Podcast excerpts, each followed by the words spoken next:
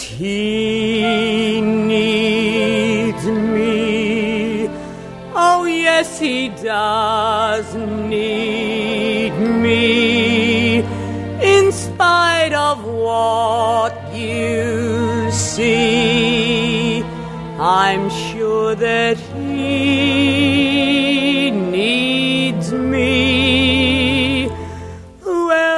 welcome to Broadway Radio's This Week on Broadway for Sunday, January 15th, 2023. My name is James Marino, and in the broadcast today we have Peter Filichia and Michael Portantiere. Peter is a playwright, journalist, and historian with a number of books. His new book, The Book of Broadway Musical Debates, Disputes, and Disagreements, is now available and can be purchased wherever finer books are sold. Peter has columns at Masterworks Broadway, Broadway Select, and many other places. Hello, Peter. Hi. Hello. Also with us is Michael Portantiere. Michael is a theater reviewer and essayist. He's the founder and editor of CastAlbumReviews.com. He is also a theatrical photographer whose photos have appeared in the New York Times and other major publications. You can see his photography work at FollowSpotPhoto.com. Hello, Michael. Hello. Hello.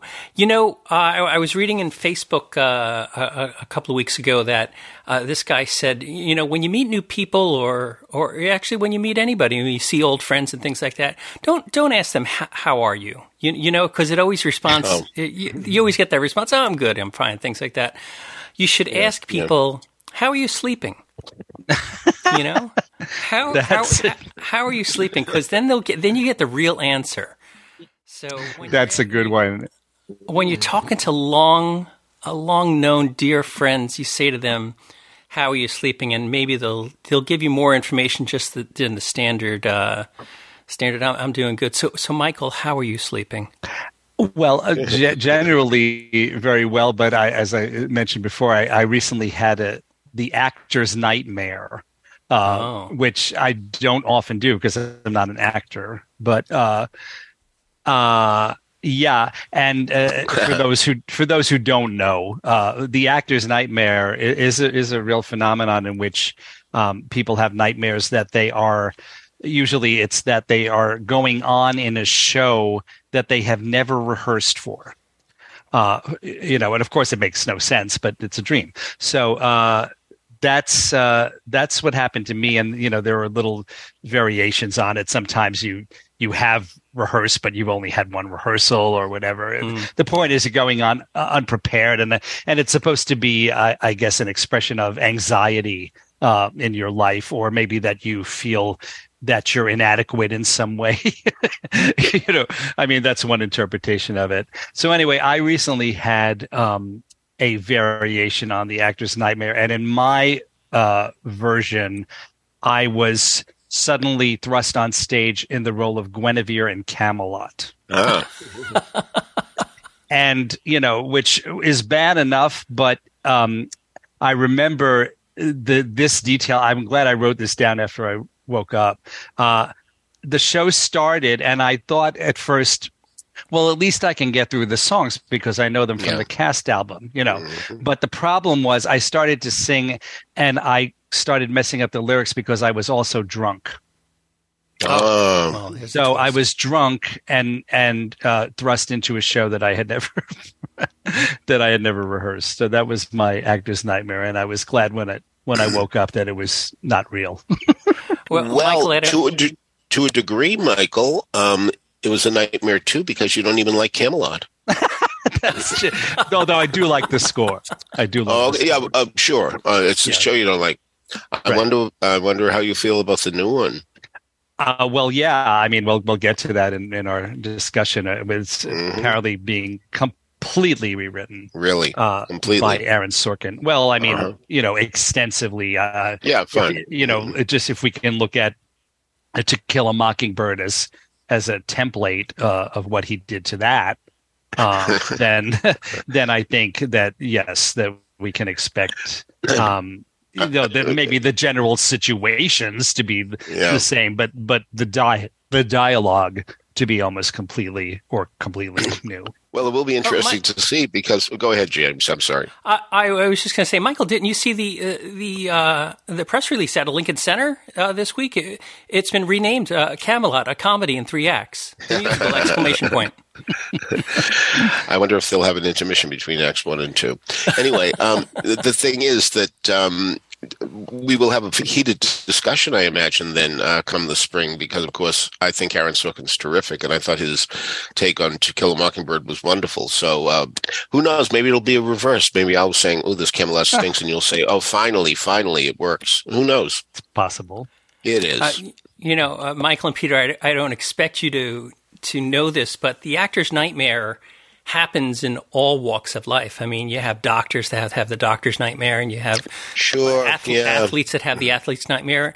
I, I don't know if you know the uh, the Tom Cruise movie Risky Business, but he has the he has the student's nightmare where he goes into his SAT uh, late and unprepared, and uh, and and that's the basis of risky business. Uh, uh his under, underlying character's stress that he's having get getting into college. Mm. I, I, often wonder if risky business would have made a good uh, adaptation to the stage, either a, a play or a musical. Uh-huh. Uh, I I imagine I could relate very much to this um, because I don't think I was ever prepared for any SAT that I ever took. So, yeah. well, I mean, I, you know, side. writers have this as well, Peter. Don't you? You know, you don't have you don't have uh, uh, nightmares that your your first draft is due and it's not. You have a blank page. Gee, I can't say that I have. Um, nothing comes to mind immediately. Um, I I can't say that. Mm, no, no. Well, um, I mean, you're you're somebody I'll, who's I'll very work prepared all the time now. well, I don't know about that, but um, I um, uh, I'll have to work on that. Who knows? Maybe tonight will be the night. You know that we set the we set the table for that uh, happening as a result of what we just talked about. Maybe it'll happen. Who knows? so, Peter, I understand that uh, your gym memberships are all up to date here, and uh, you started off yes, the new year by going to the gym at Judson.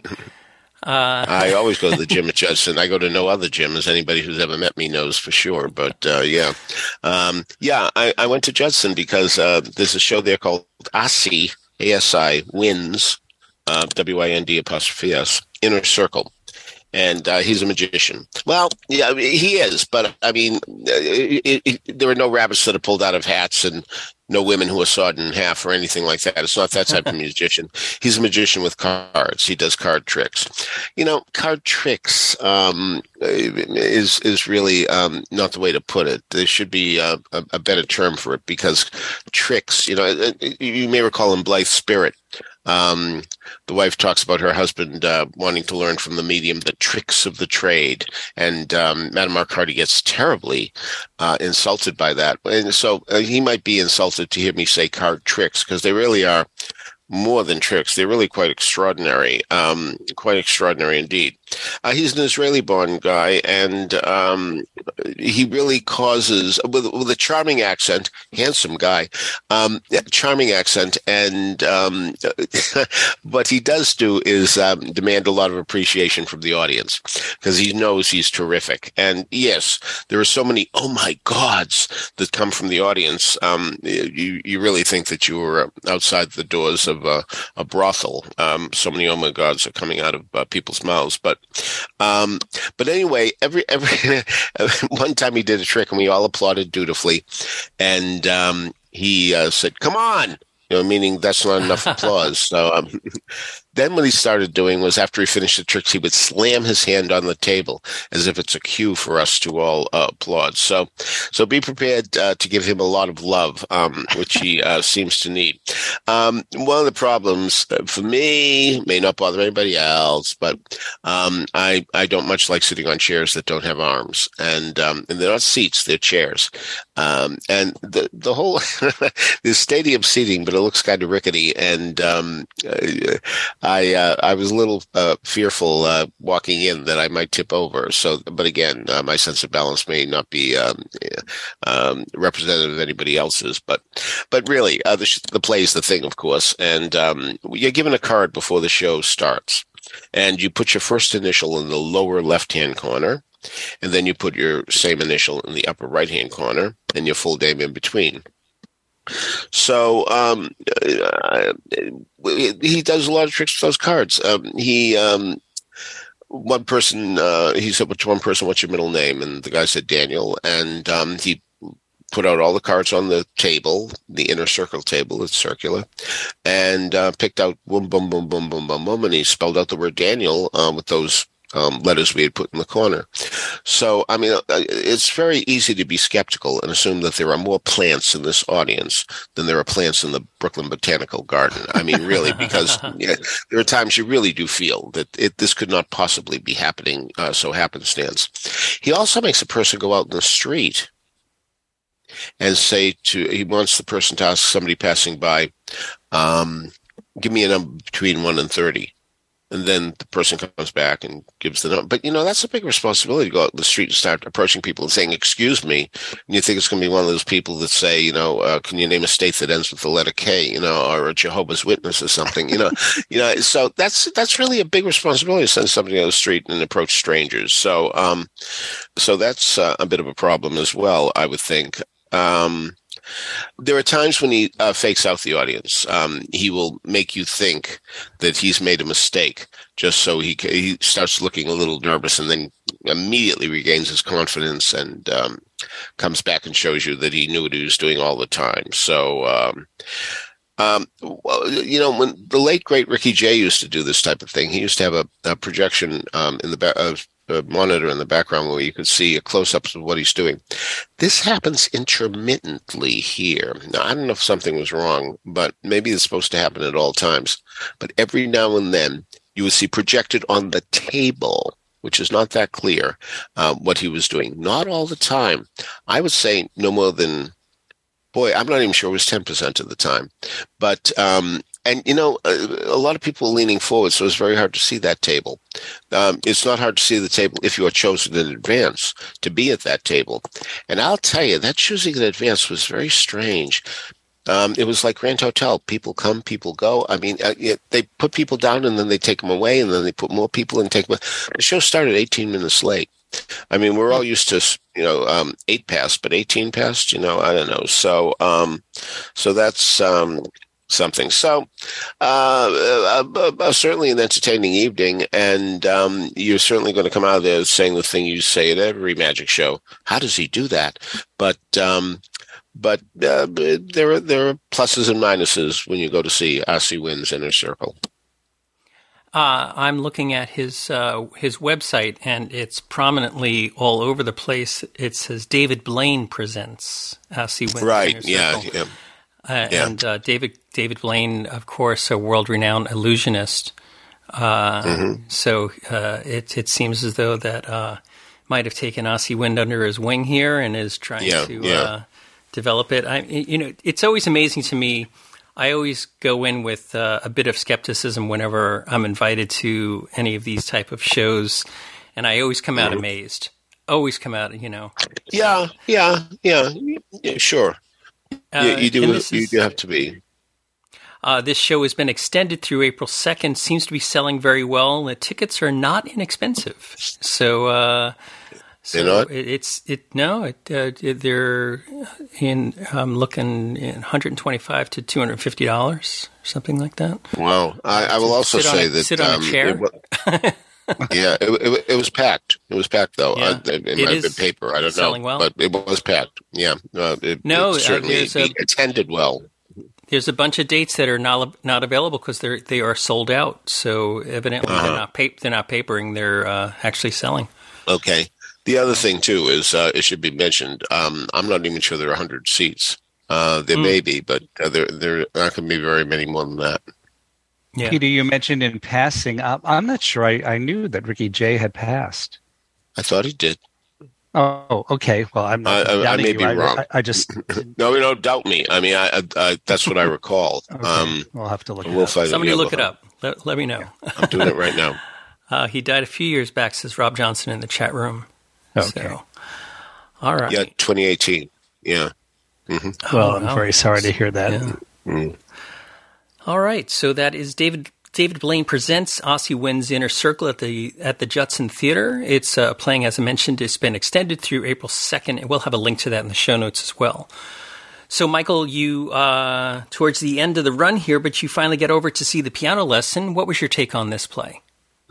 Yeah, I was really glad to get to see it because I had mentioned in the past that this was the one play of August Wilson's that I, I did not love when I saw the original production for whatever reason. Uh, I enjoyed it much more this time. Again, I don't know, you know, exactly what the difference was. Uh, I do still think that, like like most of his plays, that it's overwritten to a certain extent and would have benefited from some cutting. Uh, for example, uh, there's the, central conflict in this play as to whether this piano, which is a, a, a sort of a family heirloom with a very, very rich and complicated history, whether or not it's going to be sold. And I kind of felt like, you know, one or another variation on on the exchange. I'm going to sell that piano. No, you're not going to sell that piano happened about 25 times during mm. the show, and I don't think that was really necessary. Also, there just um, other places where uh, I, th- I, thought scenes and monologues went on too long. I, I noted specifically this very lengthy monologue that the character of Boy Willie has towards the end of the play. I, I, really think it would have been just as effective, if not more so, if it had been about half the length. Um, so that that is something that um, is the case in almost all of his plays that I know, except less so in the in the earlier ones like Jitney. And I think that's why that's one of my very favorite of his plays because I don't think there's as much overwriting there.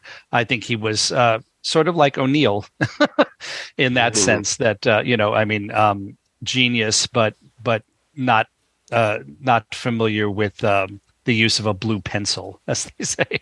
Uh, so uh, whatever it's worth, that's that's my general take on him. But there, but the writing, you know, uh, even though there may be too much of it, is so brilliant that it's always a joy to see an August Wilson play, and, and such great opportunities for actors.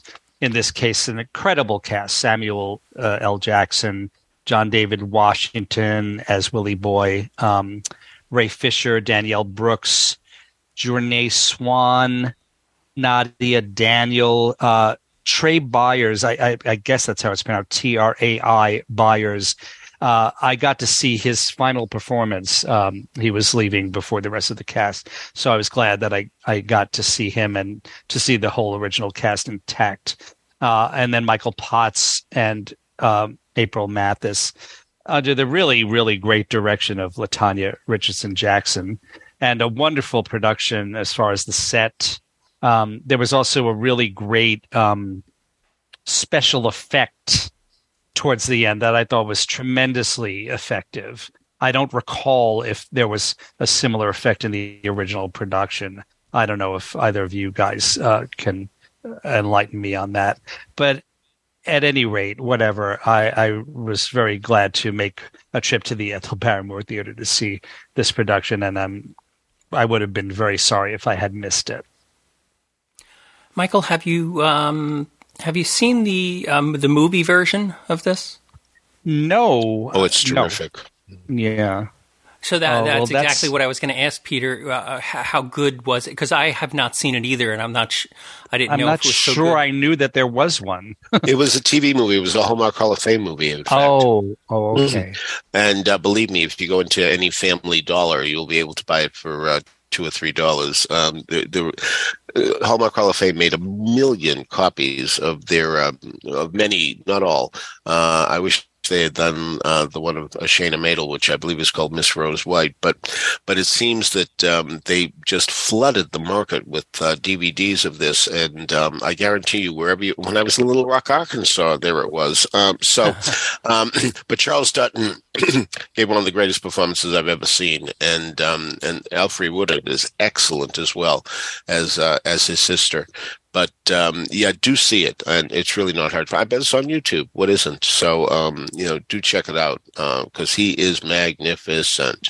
Well, two things on that. I, I just looked it up, and also it was directed by Lloyd Richards, who I suppose directed the original sure. stage production. Sure, right? sure. And yeah. do you all know this? It says that they're making a movie of the current production, basically. That's what I oh, was yeah? going to uh, bring up. Yeah, yeah. Uh-huh. So uh, I, I really, I don't, I don't know if they're going to shoot it on stage or uh, the way it is being presented right now, or if they're going to take it onto a soundstage and and create it there. Uh, yeah, yeah, we'll have to see. All right. So uh, piano lesson was extended through uh, January 29th. So you still have uh, two weeks or so to go check that out at the Ethel Barrymore Theater, and we'll have a link to that in the show notes. Haven't Peter, we read? Uh, yeah. I'm sorry. Haven't Whoops. we read that there's a plan to make a, to film all of his his plays? Yeah, yeah, yeah. That rings a bell. Yeah. Right. No, uh, that was uh, Denzel. I think it was Denzel said he was going to uh, direct all of them, or he was going to. That sounds familiar. Yeah. Get them uh, produced. Uh, Rob Johnson, help us well, out he, here, or anybody else in the chat room. Yeah, I think, uh, was, I think it was Denzel. Yeah, Denzel producing or directing all of them. Yeah. Denzel is listed as a producer of this upcoming film, A Piano Lesson, with Todd uh-huh. Black, uh-huh. and the director is listed as Barry Jenkins. That's huh. a little unusual, but whatever. Huh. Interesting. All right. Well, I mean, this was such an amazing production. I, I wouldn't mind if they just shot it as is. It just such a great cast and such a great production. Uh, sure. Okay, so Peter, uh, you headed down to the Walnut Street Theater in Philadelphia to see Neil Simon's Last of the Red Hot Lovers. So tell us about this. Yeah, um, it, frankly, what had happened was that um, Linda wanted to go see the Matisse exhibit uh, at the Philadelphia Museum of Art, and um, I thought, well, you know, oh, here I am. Um, so, uh, so I thought I'd uh, saunter down to the uh, Walnut Street, and um, they've kept it in the era that uh, it was first produced, which was, um, as it says in the playbill, um, late December 1969, August 1970, and September 1970.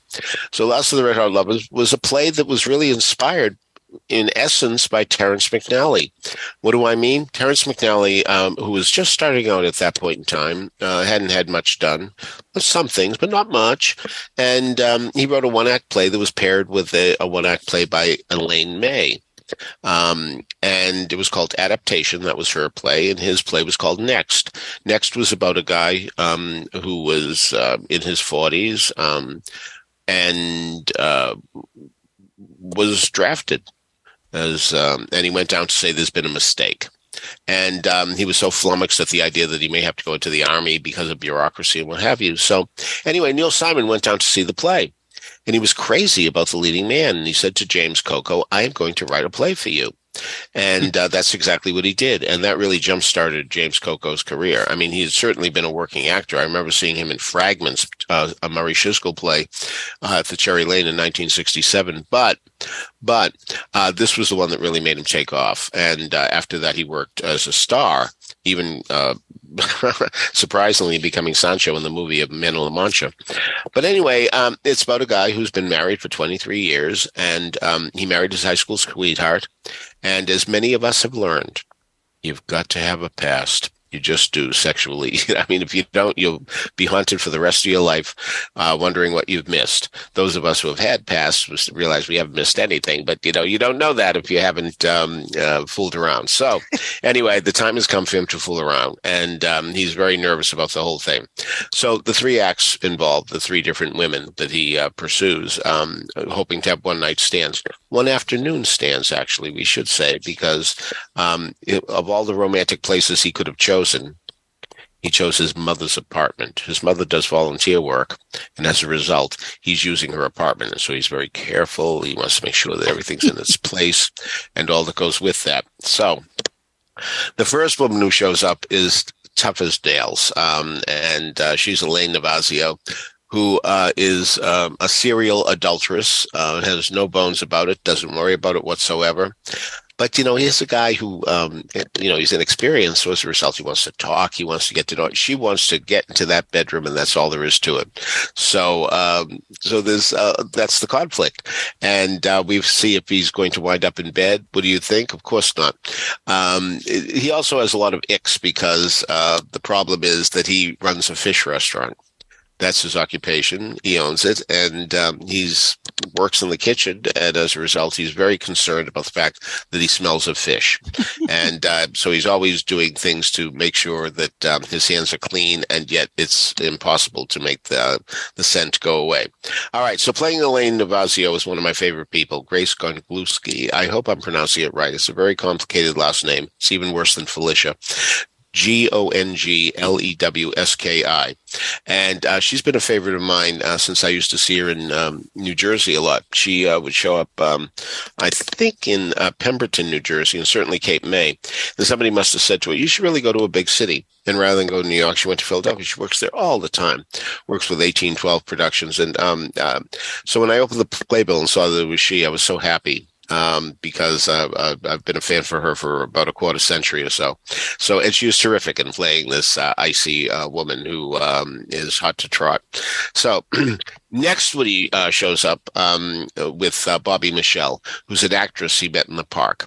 This is uh, very detailed in the movie version. You actually see um, the scene where he's in the park with her, and she needs twenty dollars um, to have an accompanist for an audition. She's an actress, and now she's coming back to pay the twenty dollars. Of course, he has um, greater uh, ambitions in mind, and we'll see if that works out. Well, no sooner does she get in there that he realizes he's made a terrible mistake because she's this um, very flighty, uh, airy, um, kooky, uh, to use a term from years ago, actress, and um, she she brings marijuana with her, and of course he's he's uh, certainly um, unnerved by that, and um, he wishes that she just leave. And, uh, and she says things like, "You know, I think somebody followed me here." Well, that's all he needs to hear because I mean he's petrified of being discovered. So the third one is Jeanette Fisher, and oh, I should say Jessica Bedford uh, does a nice job uh, playing Bobbi Michele well, just as Susan Riley Stevens does a nice job playing Jeanette. Jeanette is um, an old uh, family friend, and um, he knows her husband, but at this point he's so desperate that uh, he really wants to. Uh, anybody will do. He just needs to have that sexual experience with somebody else to see what it's like. And um, she turns out to be much more of a debater than, um, uh, uh, let's say, a concubine. Um, she really does uh, want to give him um, all sorts of theoretical questions. And um, can you name one wonderful person in the world? You know, uh, challenging questions like that because she is so jaded. So uh, as a result, it really is uh, very difficult. I will tell you, I do believe the greatest line that Neil Simon ever wrote appears in the movie version of this play mm-hmm. because of course um, the movie can open it up and what you have in the beginning is him um, alan arkin played the part driving uh, to work and he starts looking on the street and he says look at all the pretty girls on the street look at them all of them when i was growing up there was one, two, three pretty girls. Now they're all pretty. No, they're not all pretty. What they all are is young. And as a result, you know, they all look pretty to him because, of course, he's gotten so much older. So it's my favorite Neil Simon line. And of course, uh, there's no way to put it in the play. But, uh, but it, it, made me fondly remember the movie, which I'll grant you, Leonard Maltin gives the rating of bomb in his um, uh, former, uh, when he used to do those uh, books uh, detailing movies and ratings from bomb to four stars. But um, but uh, Paula Prentiss is particularly good in the middle play, and um, so if if you get a chance to see the movie, you might uh, enjoy it. But if you choose to be in Philadelphia at the Walnut Street Theater, you won't have a bad time. All right, that's the last of the letter. Uh, excuse me, it's, it's the last of the Red Hot Lovers. I keep throwing the in front of it, but it's just the You know, yeah, I wasn't. I wasn't going to. I wasn't going to correct you, but I mean, it's easy to do that because that's the expression we're used to. The last of the red hot mamas yeah. is uh, what it comes from. So, so sure. All right, and that's uh, down at Walnut Street Theater in Philadelphia, and it's playing through February fifth. We have a link to that in the show notes as well. So uh, we thought that we would talk a little bit about uh, the spring preview of things that are coming up that uh, we thought we should, uh, you know, shine a light on and say, mm. "Hey, this is coming up. Get your tickets uh, now, or maybe, uh, or maybe we should keep an eye open on these things." So. Peter and Michael, what is coming up here this spring that you think that we should keep our eyes on, or that you're especially excited about? Peter? Michael, why don't you go first? we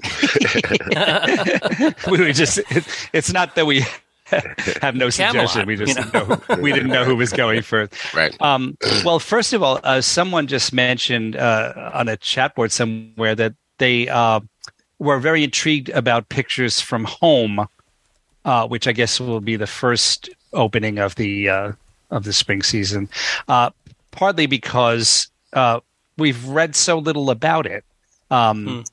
I, uh, at least that person had not read much about it, and neither have I. Uh, someone then linked to an interview that Danny Burstein gave recently, uh, somewhere where I guess he talks a little bit more about the uh, about the the the play. Uh, but certainly, you know, with the cast, it's him and Nathan Lane and Zoe Zoe Wanamaker. Is that right? Yeah. Mm-hmm. Mm-hmm. Yeah. yeah. Uh, that's got a lot of people interested, and it has something to do with uh, with photos and a family, I guess. um, so that's uh, that's a k- kind of a um, uh, an intriguing thing that uh, that we're looking forward to because we don't know anything about it. Uh, and then there are the, the the known quantities, of course, the the revivals and the revisions uh, that are coming up, like A Doll's House, although that's a new adaptation. So we'll see what that is going to bring us. Um, and then Parade, uh, which we're so glad, we're all so glad, I think, is coming to Broadway after its magnificent, triumphant run, brief run at uh, City Center. Um, so those are those are a few things right at the beginning, uh, right at the beginning that I'm looking forward to we, you know, the uh, parade thing was just officially announced this week. Although, you know, we've been, I, I think we talked about it on air. I, I, we, everybody in the community pretty much assumed it was just a matter of dotting the T's and crossing the I's to, right. uh, and to the get that. Gays. Crossing the what I's. was that? yeah. I guess crossing the plats. Um, and uh, get that going. But uh, it it was sort of a big open secret secret on Broadway that it, it, it was just a matter of uh, the announcement uh, coming this week officially that parade is coming, and it was interesting because. Uh, the morning that parade was announced, uh, uh, Telecharge's website went down, uh, and folks were saying, "Oh, it's because all the all the demand for for parade took Telecharge down." And it actually was the announcement of Broadway Week that uh, uh, Broadway Week uh, had such enormous traffic on the Telecharge website because Broadway Week is now a month. Uh, and uh, so you can get really, really, yeah, really great deals on uh, January, February tickets, some March tickets as well to uh, lots of different things. So if there are things you haven't caught up with yet and you can get to the New York City area, uh, uh, you know, during this time, Broadway Week is, is really wonderful, a good chance. And we also had announcements that Here, Lie, Here Lies Love is, uh, is coming in as well. Uh, so what's Peter, interesting what there is it's going yeah. to, well, what's interesting about Here Lies Love is it's going to the Broadway theater. Mm. And, um, because it's an environmentally type um, mm. production, yeah. um, they're tearing out all the seats and um, uh, so you can stand around and, and watch the show. Uh, there's a lot of standing around when you see uh, Here's Lies Love. At least at the public, there was. Uh, there was a balcony where you could sit, but uh, for the most part, you were walking, you were uh, standing, and it's just ironic. It's the Broadway theater because, mm-hmm. of course, that was the theater that was um, torn apart to do Dude um, 50 years ago, where they they tore out all the seats and made it environmental as well, and then they um, had to put them back. And then Candide, uh, same thing. You know, they um, that was pretty um, uh, atypical. You sat in seats, but armless ones, if I recall correctly. But anyway, um, they uh, they um, so the Broadway theater seems to be the go-to place when you're going to do something wild and wacky. And um, so uh, Here Lies Love uh, certainly applies in terms of atypical um, non-proscenium staging. By the way, so Peter, uh, somewhat re- somewhat related news um, to Parade, which of course Parade stars Ben Platt, who also is playing Charlie Kringas in the uh, upcoming, if that's the right word for it, uh, film of Merrily We Roll Along, which is being filmed over a 20 year period. At least that's the current plan, unless they change it. But on that note, um, and I think I had mm, mentioned this yeah. a week or two ago, uh, but the role of Franklin Shepard has been recast, and now Paul Mescal uh, will be playing Frank Shep Frank in the movie uh, rather than Blake Jenner, who uh, was removed presumably because he had a domestic abuse charge against him. Yeah, the uh, and they reshot the uh, scenes. Sure. Uh, that had already been in the can, so it makes you wonder, you know, if they're ten years into the project or so, how yeah, how they would handle this type of thing in the future. Exactly. It's it's uh, it's a crazy artistic undertaking and financial undertaking to plan out a twenty year shoot. But uh, has have either of you read? If um, it seems to me that maybe I read that they're restoring the graduation scene. Uh, oh, is that right? Know. But yeah. I, I could have dreamed it. um, right. uh, I mean, it would be it, it would make sense, you know, if they're if they're going to the trouble of doing the you know filming over 20 years so, so they can have the young people play the characters when they're young and then older people when they're when they're older sure. Uh, it, it, would sure. seem that that might prompt a, a, restoration of the graduation scene as uh, uh, as the bookends i guess or or mm. whatever um, but we'll, we'll we'll see i'm i'm curious about that i have to say so, uh, Peter, back on Here Lies Love, uh, that that production at the public was nine years ago or more. Was it really? Uh, really? Uh, and and uh, uh, I have to dig back into the uh, this week on Broadway archives. I don't know if we even reviewed it, uh, but I have to go back and what what if you can dig back in your memory. What was your you know other than it being environmental and walking around a lot and not sitting? what was your take on it back then? Do you recall? No. I okay. remember I, I, remember that I saw it and I probably talked about it a little But My unique perspective was that I was sitting for that. Uh, ah. Uh, they they did have a very few seats on an upper level, like one row of seats, and uh-huh. I asked for those specifically because at the time I was having trouble with my back. Um, and mm-hmm. I didn't want to be standing and moving around for the whole show.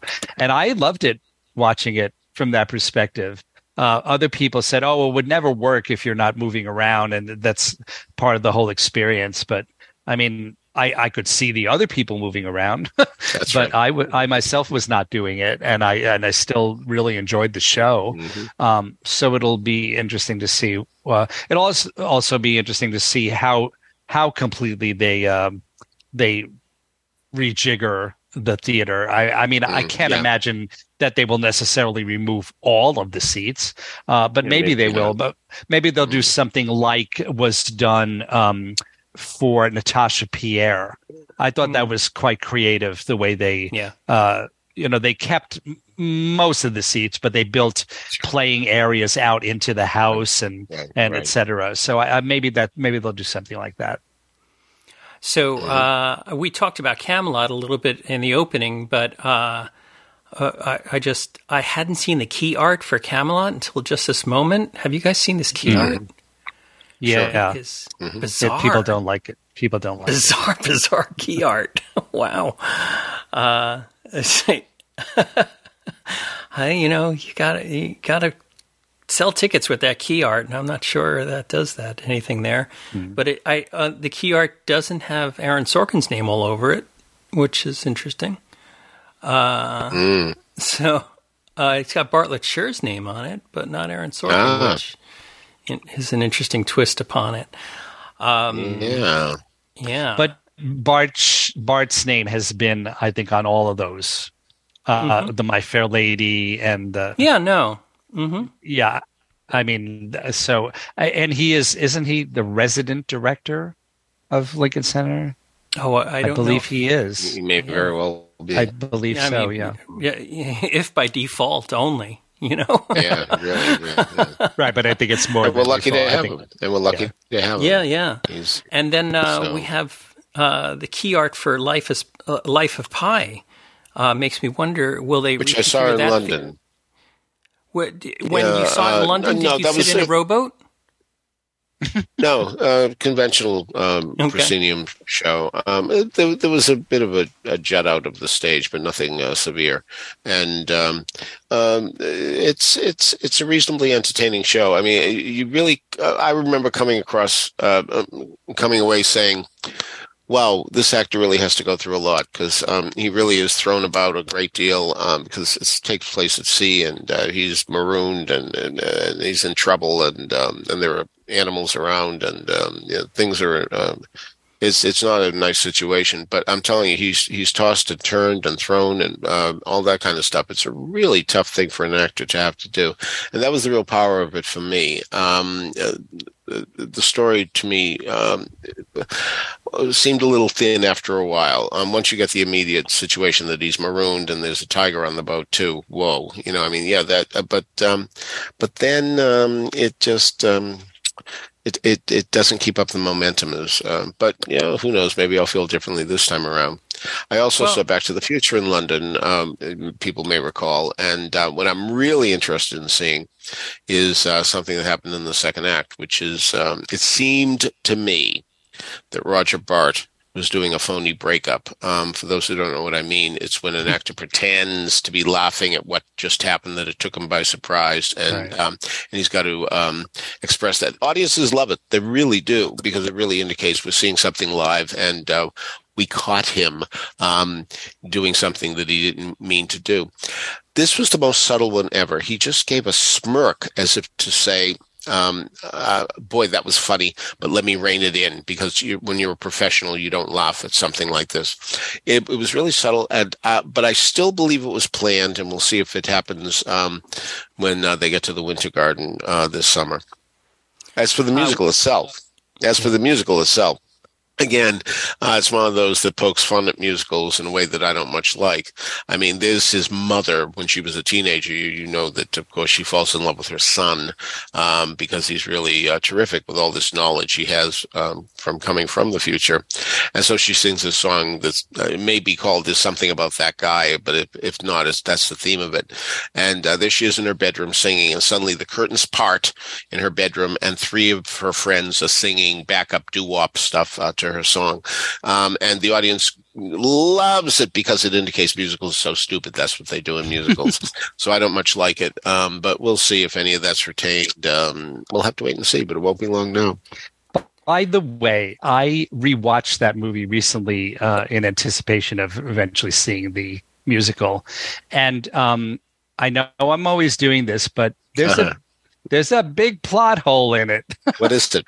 um, well, if all right, so he so this guy Marty McFly goes back in time and and uh, meets his parents when they were courting and and and he has to get them uh, to get together with each other so he'll be born rather than uh, than ha, ha, the alternative have, uh, have, have something else happen. And also he you know he um, maybe improve their lives because they're but anyway uh, but so he he goes back and and as you said his mother uh, falls in love with him.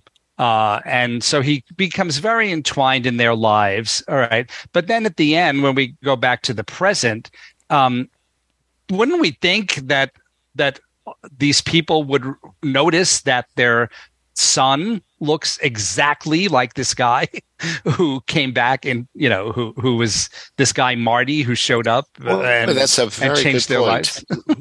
that's I mean, you know, point. It's you know, it's not even that. It, it's like what supposed to be like maybe 15 or 20 years difference 20 19 I, years difference yeah i guess what they're um, saying is that since that's um, such a change from what um, it used to be that all bets are off the table about anybody uh, remembering anything. Because I remember when I saw the movie, I, I was lucky enough to see the screening, and I thought, oh, what's the use though? He's just going to go back and he's going to have those people who are just so incompetent and oh, it's going to be so sad to have him return. And I was thrilled when it turned out that um, he was um, in a very different family, in a very different situation. So were they. But you got a point, Michael. You got a point, um, which nobody can deny. Well, I think it's just one of those paradoxes that happens whenever you do a, a movie or a show or whatever about time travel. Mm-hmm. Time travel because you know yeah. it, there, there are always going to be those paradoxes, and I guess we're just supposed to you know have suspension of disbelief in order for people to do shows and movies about time travel. you know, Peter, what George Santos always says is, "What's the use ah. of wondering? What's the use of wondering?" Yeah, I, I was. Uh, I was going to, back when he wrote Hamilton. He was. Oh my God. Yeah. George Santos yeah. Um, yeah. So, uh, with, with, Life of Pi, it is uh, coming from London through the American Repertory Theater ART in Cambridge, Massachusetts. And one of our listeners, Cheryl Hodges Selden, uh, uh saw it up there and gave great reviews. I'm not sure if they're, uh, you know, A- ART is not one for just mounting something that uh, existed and sending it on its way. I mean, uh, Diane Paulus and the, the, crew up there at ART. Yeah, I agree with that. I, am yes. sure that they're working on it in some way, and, and, Life of Pi will reach Broadway in some adjusted form from London. Maybe they're working on some of the things that you had uh, pointed out before. Uh, insofar mm-hmm. as um, uh, Back to the Future goes, Michael, I mean, uh, in in uh, in theater, we we do have that willing suspension of disbelief that doesn't always translate very well into films. So maybe they they picked up a cue from us. Oh well, that's a good point. Yeah, you know, and and uh, and Calvin, which is uh, uh, which is the Michael J. Fox's uh, name character when name when he goes back in time. You know, uh, he just was existed no, that, that, for a few days. Well, it's not quite that. No, no, it's not quite that. She assumes his name is Calvin because he's wearing jeans that say Calvin Klein. Calvin, right? yeah, exactly. Yeah. uh, Rob Johnson in our uh, in our uh, chat room had pointed that out as well. It's so funny. Yeah. Um, but it's uh, you know you you think back thirty years ago could you remember anything about somebody you met for a few days 30 years ago just in passing and oh i don't, know, know. You know i mean yeah. he's he's he's portrayed as such a pivotal figure in their lives that it would have been great uh, really it would have been great if one of them had said gee you remind me of someone and yeah left it maybe something like that and, yeah. and left it at that you know that would yes. have, that would yeah. have covered it good point good point yeah yeah i think that's absolutely. a great idea so we have uh we have also uh a, musical of New York, New York, which is sort of based on the film of New York, New York coming. Uh, so, uh, with, with, some parts of it written by Lin Manuel Miranda and other parts having been picked up from the film, it's going to be some sort of hodgepodge. But given the folks that are involved with it, I have to imagine that you know they're aware of the shortcomings of this film and they're going to make it better, right? Am I hoping too much? Oh, I yeah. hope so. I, I, have to say, I hate the film. Um, I've never even seen it to its conclusion mm. because um, De Niro is just such a manipulator. I mean, he just everything has to be his way, and that's the only way that anybody can succeed. He has all the answers. Um, he's so full of himself. I just couldn't bear it. So I hope that element of the musical uh, is of the movie is lost in the musical. I just hope, hope, hope that he's not this arrogant uh, know-it-all. Yeah, I, I agree. Um, I think it is maybe something of a red flag that David Thompson, who's doing the adaptation, does not have the best track record. Um, although one of his uh, shows was was Steel Pier, which I really kind of loved overall, even though uh-huh. it's not a hit. Um, so, uh, but that's just a kind of a factual statement that he doesn't have a great track record as far as hits. Um, Steven so, Suskin made Steven Suskin made such a great observation in one of his books when he talked about the fact that um, when Chicago was being readied for encores, uh, he wasn't sure that this exactly would happen, but essentially what happened was Fred Ebb said to David Thompson, you know, you do it, not knowing that uh, it would move to Broadway and become such a sensation. Hmm. And David Thompson got rich on that. You know, I mean, Fred Ebb could have said, "Oh, I'll, yeah, I'll, I'll cu- cut it down. That'll be fine." You know, but uh, David Thompson was really at the right place at the right time, uh endorsed by the right person. Hmm. It's a good point.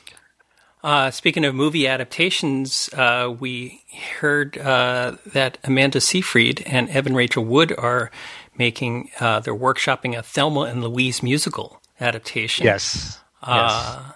And uh, so that's interesting that a workshop having such high visible, real you know global film stars that are that are working on, on, on this. So it seems as though that it's not an if it will come to Broadway, but when it will come to Broadway. It's uh, and our, already much much discussion with people saying what a terrible terrible idea for a musical, and other people like me saying there there is no necessarily terrible idea for a musical right. if it's if it's mm-hmm. well written. Yeah, right, absolutely.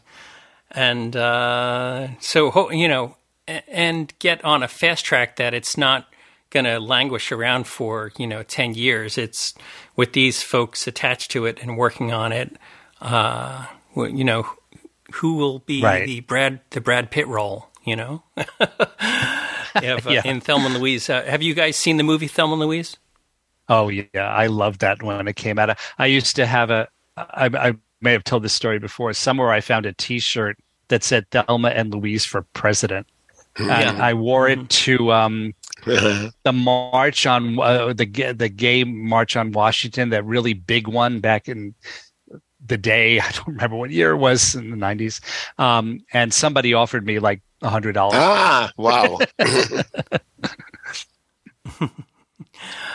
so, uh, and then what happened? Happened? Did you take the money? No, I didn't. No, I. I he just wanted to see you with your shirt off. That's all it was. No, it was a woman. Oh, it was a woman who offered me. I mean, she, she just wanted to see you with your shirt off. That's all it was. yeah.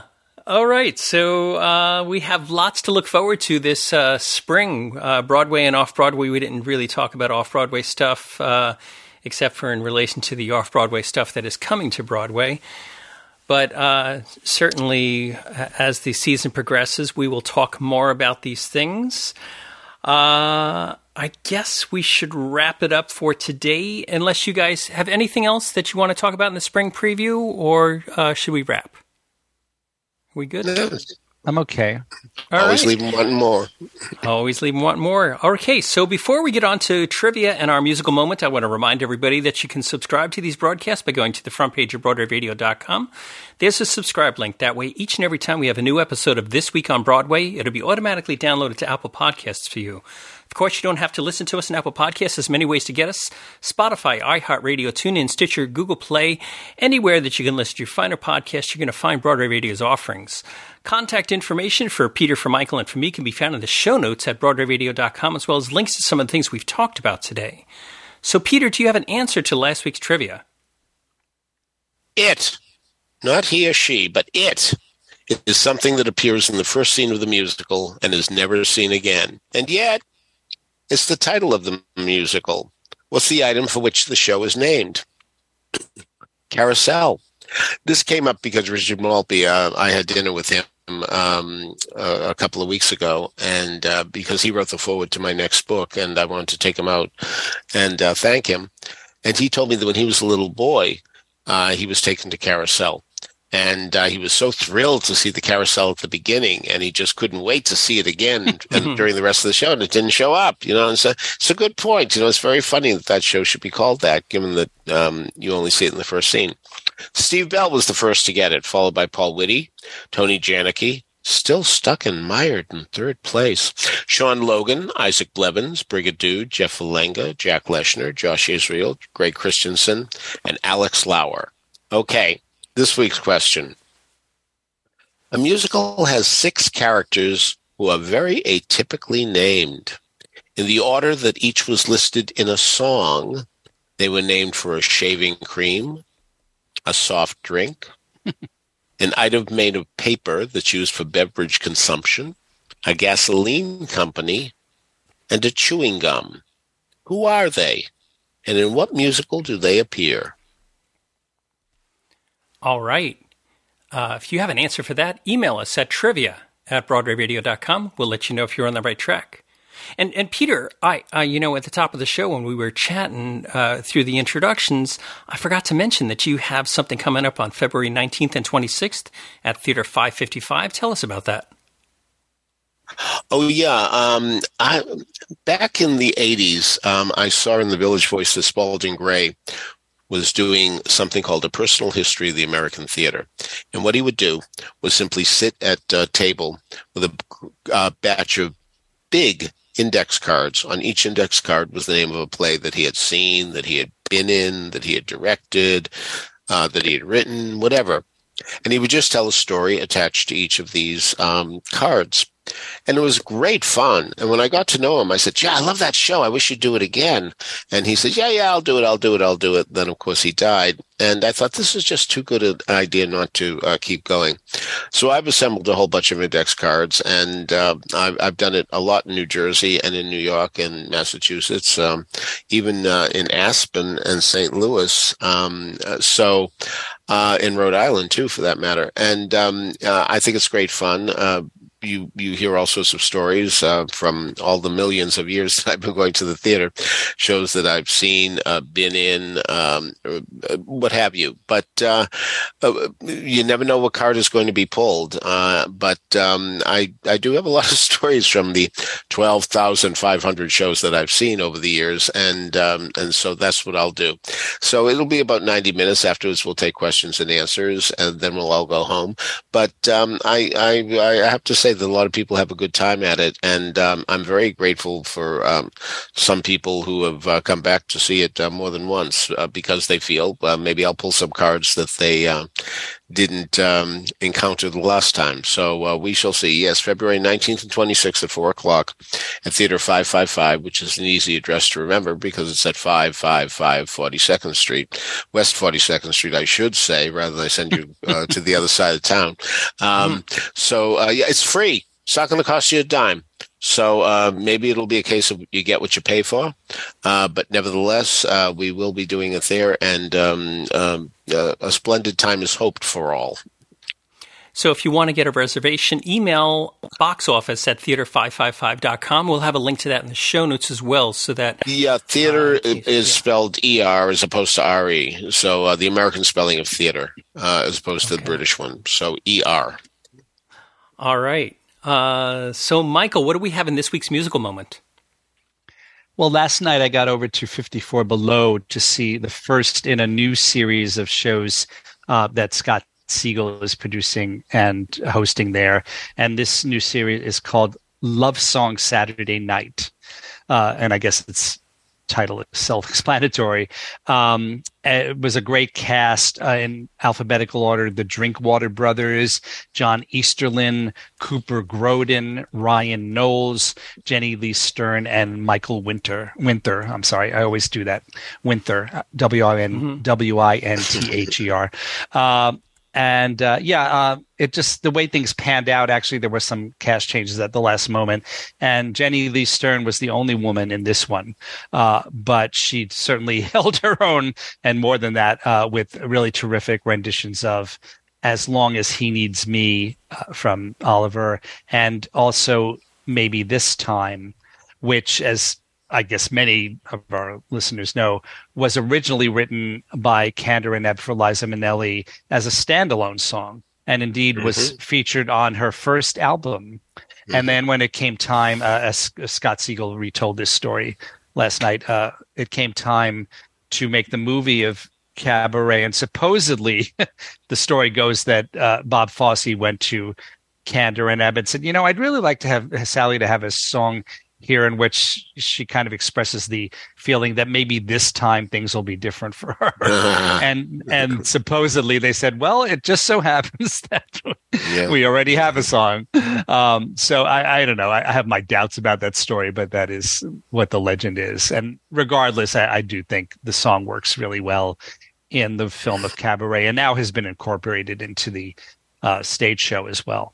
So. Um, uh, so our opener uh, for today for today's podcast is the Georgia Brown recording of "As Long as He Needs Me" from the original Broadway cast album, uh, not the London cast, but the Broadway, uh, which I believe was actually recorded pre-Broadway in Los Angeles. Mm-hmm.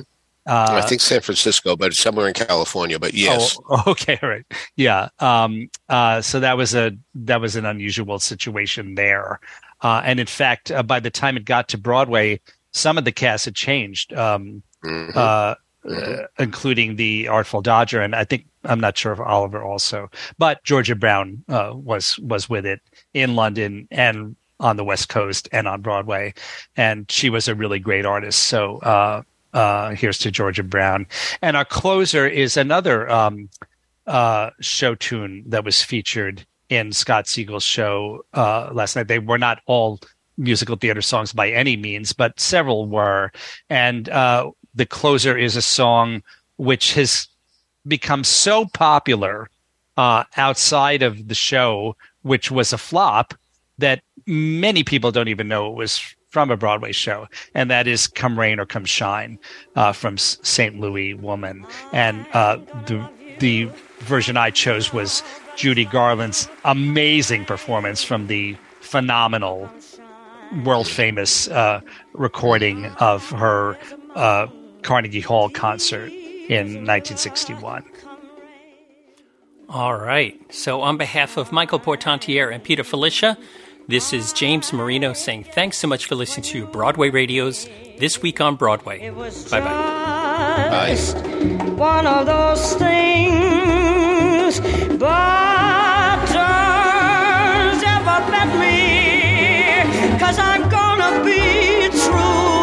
you let me.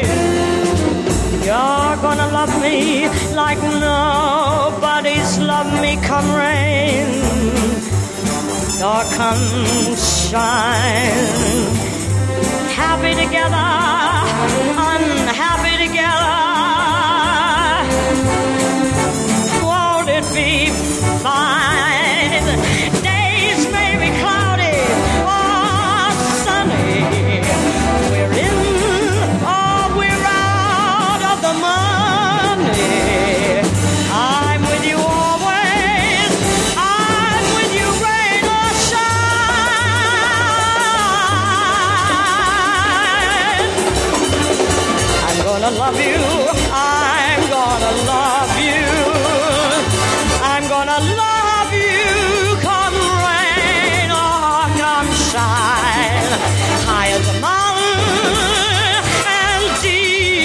A river. Come rain or come shine. I'm gonna love you. I'm gonna love you. I'm gonna love you. I guess when you met me, it was just one of those things. But don't ever bet me, cause I'm gonna be true. Gonna be true if you let me. Let me, let me,